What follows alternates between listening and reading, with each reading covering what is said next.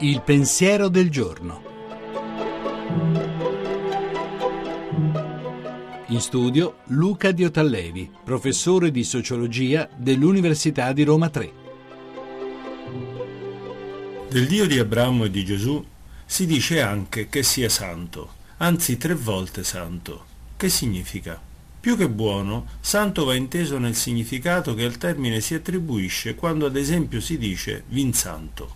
Il vin santo è un vino particolarmente buono, dolce, forte e che per questo viene tenuto da parte, separato.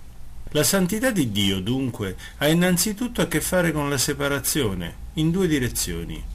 Per un verso, lui ci separa, ci libera, ci rende autonomi rispetto ad un contorno che alla lunga ci soffoca questa proprietà fondamentale di Dio in ebraico è detta con un termine che viene dal verbo che significa il taglio del cordone ombelicale.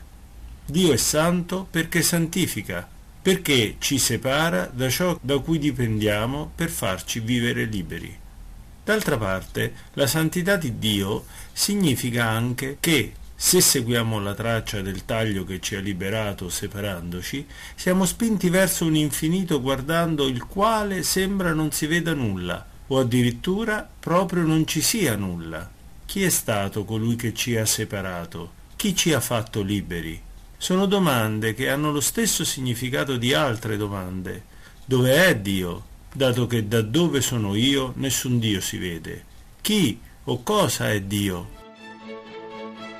La trasmissione si può riascoltare e scaricare in podcast dal sito pensierodelgiorno.rai.it.